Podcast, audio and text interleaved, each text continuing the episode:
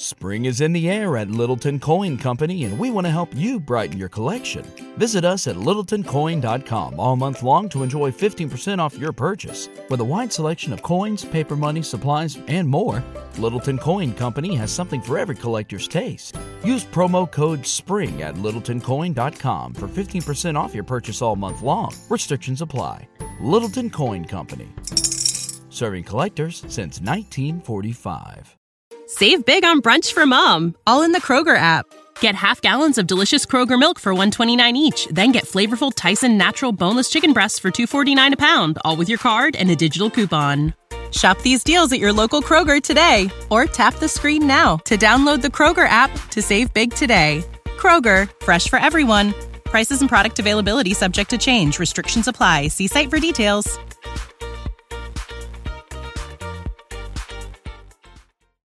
Bonjour, Madame and Monsieur. Annie Ernaux won the 2022 Nobel Prize in Literature. So in this video, I'll briefly talk about her life, novels, writing style, and why she is sometimes compared to Marcel Proust. At the end, I'll tell you about her two writing tips for future writers. Annie Ernaux was born in 1940 in a small town in Normandy, northern France, into a working class family during the German occupation of France. Her parents managed to run a cafe and grocery. As a young girl, she went to a Catholic school where most students came from a more affluent background, which made her very self conscious of her socio-economic status. In her fiction and non-fiction, she has written extensively about her and her parents' lives. She studied literature at university and worked as a teacher in school and later university until she retired in the year 2000. Now that she's 82 years old, she gets a good chunk of money from the Nobel Committee. But I think she wished she had this money some 20 years ago. It's the good old Proust law that you always get what you want when you no longer want it. Okay, let's not be pessimistic, and I'm pretty sure she is incredibly happy. In her interview with the Nobel Committee, she thinks of the prize as an honor but also a huge responsibility on her shoulders. Growing up, she was exposed to philosophical and fiction works of the French existentialist philosopher Jean Paul Sartre, who argued that we are free to define our own existence. Since there is no God or preordained essence in us, we have the responsibility to make something of ourselves. Ernaux even had correspondence with Sartre's lifelong partner and philosopher Simone de Beauvoir. In 1977, after the publication of her book Do What They Say or Else, Simone de Beauvoir writes, Yes, indeed, you have rendered well what you wanted to capture. That dull weight one carries when one does not yet know how to find the words to express one's being. Ernaux was skeptical of Sartre's philosophy that you really can shape your own identity that is different from others. Ernaux is far more pessimistic when it comes to free will and much closer to Tolstoy's historical determinism, arguing that history runs its course and individuals have no or little say in that.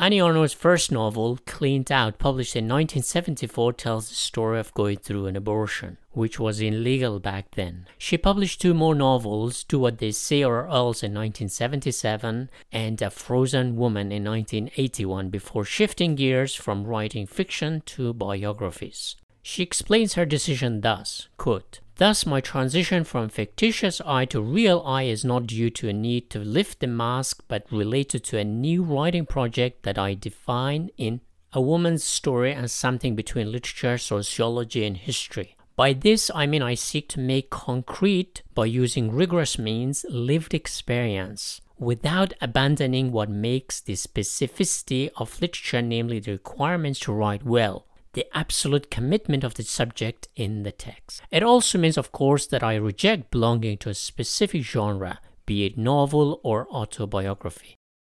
In 1984, she published A Man's Place, which is about her father, a working class man trying to make ends meet by transitioning from being a working man to a small business owner. He felt the huge burden of providing for his family, the shame, guilt, the responsibility of a man struggling with life from poverty to somewhat material comfort. Ernaux wrote another book in 1987, A Woman's Story, focusing this time on her mother's life. Ernaux says, quote, I believe I'm writing about my mother because it's my turn to bring her into the world.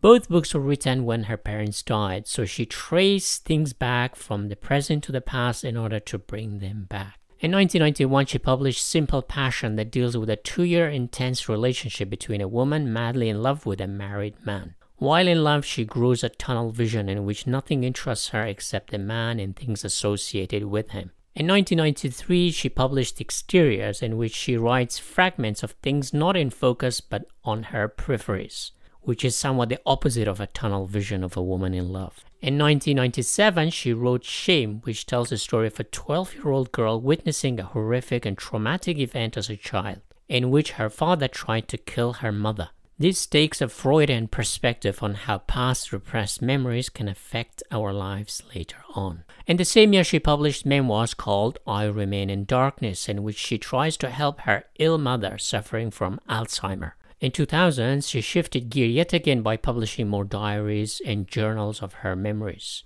Titled Things Seen Her Experiencing the World Through the Media. Happening, another book detailing her experience of going through an abortion. And finally, Getting Lost, which tells her secret love affair with a Soviet diplomat in Paris. She had previously written about the love affair in her novel Simple Passion and her abortion in her first novel Cleaned Out. But in these diaries, she takes out the filters to tell the raw and unadulterated story of her abortion as well as the secret affair with the Russian diplomat. In 2002, she published another book, The Possession, telling the emotional tale of an extremely jealous woman after a breakup, trying to sniff who has replaced her in the man's bedroom.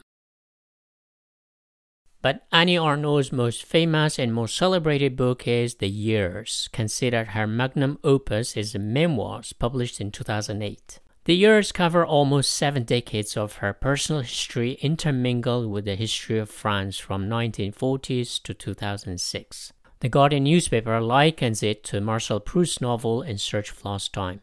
But I would not be too quick to make such comparison because it's a short novel of some 250 pages, while Proust's masterpiece runs for 3000 pages, which took Proust a lifetime to craft and some 15 years of actual dedicated writing. The years written in third person talks about everything, including politics, art, literature, TV, music, relationship, and sex, and all seen through the history of France. In other words, the narrator has melted into the history of a bigger pot called France as she juxtaposes the collective we with the third person singular. The similarity with Proust's novel is how it speeds up and slows down time. Some decades move faster and some decades are slow, but more like a time lapse of history. As Proust said, some events or people loom large in our memories, while others remain tiny depending on how much they are in our memory. So our memory doesn't treat every moment, person, and event in our life equally. An insignificant moment in a country's history might be incredibly significant to us. The same with people. Your parents might seem nothing to the world, but they mean the world to you. The years also tells us that history is not a straight course, but more like a river, sometimes slow moving, sometimes it cascades, and sometimes it tumbles down like violently like a waterfall. The history of France is no different. The volatile years of 1960s is like a like a waterfall that things and people crush into one another. The book is perhaps the best representation of her style of auto-socio-biographical. You read about her life, but France as a character also looms very large that overshadows her to an extent that it makes it difficult for us to really know her. Another element that may have led some to conclude similarity with Proust's novel is perhaps that Ernaux keeps talking about her ambition to become a writer. In Proust's novel, the protagonist and narrator obsesses over the same ambition of one day becoming a writer in order to leave an artistic legacy. I guess Ernaux achieved such status winning the Nobel Prize, which Proust never did. The biggest criticism of this style of writing is that you cannot relate to any characters as she is submerged in the collective. She has no freedom to emerge from the collective history. While Tolstoy also believed in social determinism, did create some amazingly memorable characters. But Ernaux's writing remains impersonal and her characters less emotionally engaging. Here's an example. Quote, as lunch simmers fragrantly on the stove and the babbling child assembles Lego blocks and the toilet flusher is repaired while Bach's musical offering plays in the background, they build a collective sense, all in all, of being happy. The photo plays a role in this construction, anchoring their little family in the long term. It acts as a pledge of permanence for the child's grandparents who will receive a copy. In her interview with the Nobel Committee, Ernaux also recommends people read the years first as a great starting point. Annie Ernaux started writing fiction in 1970s, but after publishing three autobiographical novels, she invented a new genre called autosociobiographical, in which she still writes about the personal, but from a sociological perspective. In other words, in her writing, her characters are individuals who are part of a bigger whole, and without the social circle, they wouldn't exist. Literature as a discipline is highly individualistic, as novelists tend to see interpret society through the lens of the individual characters. But in Ernaux's writing, her focus is to see her characters through the lens of the social, not the other way around. The German philosopher George Hegel said that we are the product of history. We are born, shaped, and molded into a particular historical period. For instance, an 18th century person is vastly different from an ancient Greek. Sartre countered that by saying that we are the makers of ourselves. It is not the social history that makes us, but our own individual history gives us a chance to create something of ourselves. Ernaux, to some extent, reacts to Sartre's existentialist philosophy, saying that having the freedom to create your own identity is a nice thing, but in reality, it's still the social that makes the individual. Rarely individuals are able to rise up above the social. In other words, most of us are by nature followers, not leaders. In literature, her style might be somewhat closer to Tolstoy's because both emphasize their characters within the collective as a kind of historical social determinism that doesn't give enough room for personal freedom.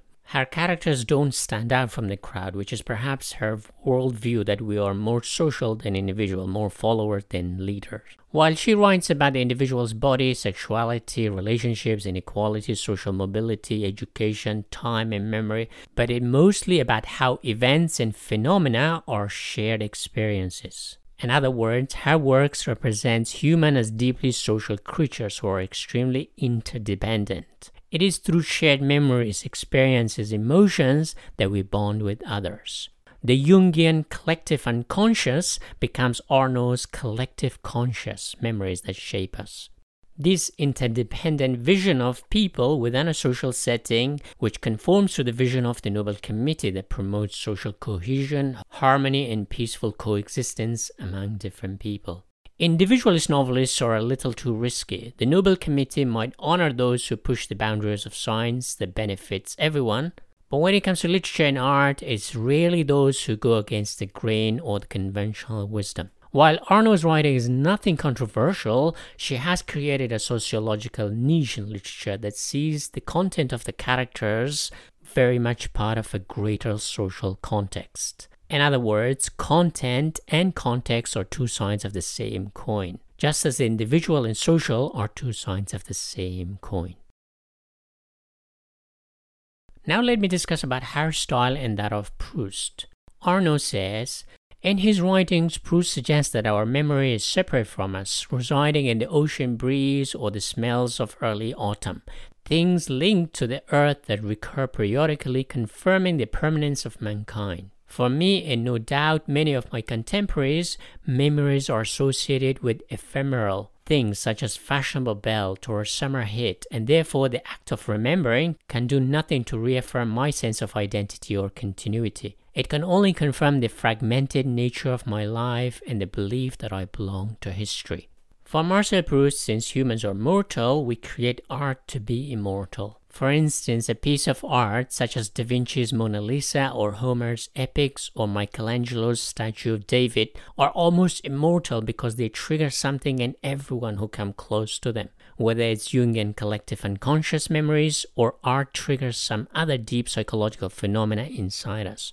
So for Proust, our involuntary memory sits outside us in solid objects that upon seeing, smelling, hearing trigger something inside us reaffirming our sense of being. For example, we grew up and forget many childhood memories, but a sudden piece of music or a smell can bring that childhood self back to us. But Ernaux says we are nothing but fragments. This is also echoed by another Nobel Prize winner, Doris Lessing, whose golden notebook is her attempt to patch her fragmented selves into one. Proust's vision of solid objects holding our memories resonate with me more. Despite time fragmenting us as we grow and forget our past selves, certain objects like a tea-soaked piece of cake or a song can bring back our lost time, lost selves. Like one of those rewind videos of reversing the process of fragmentation or explosion.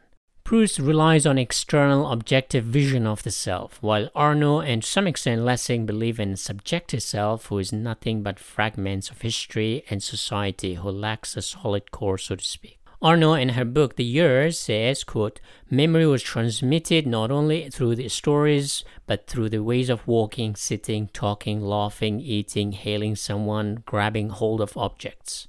It passed body to body over the years from the remotest countryside of France and other parts of Europe, a heritage unseen in the photos, lying beyond individual differences and the gaps between the goodness of some and the wickedness of others. United family members, neighbors, and all those whom one said they are people like us. A repertory of habits and gestures shaped by childhoods, in the fields and teen years in workshops, preceded by other childhoods all the way back to oblivion.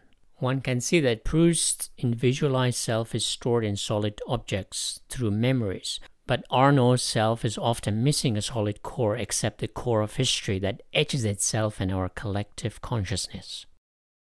I should also point out that Ernaux, as a feminist, is also very critical of gender inequality, specifically when it comes to abortion and sexual stigma before marriage, but also criticizes the French education system for promoting male authors such as Jean Paul Sartre, but not his partner, Simone de Beauvoir.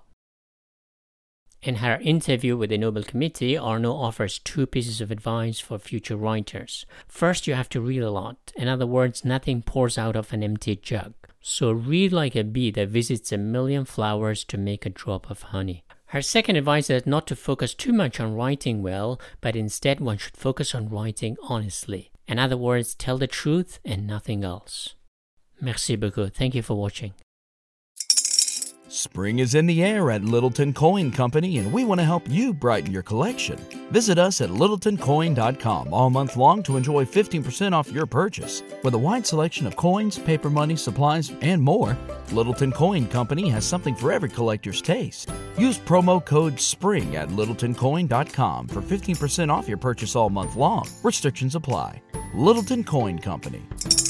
Serving collectors since 1945.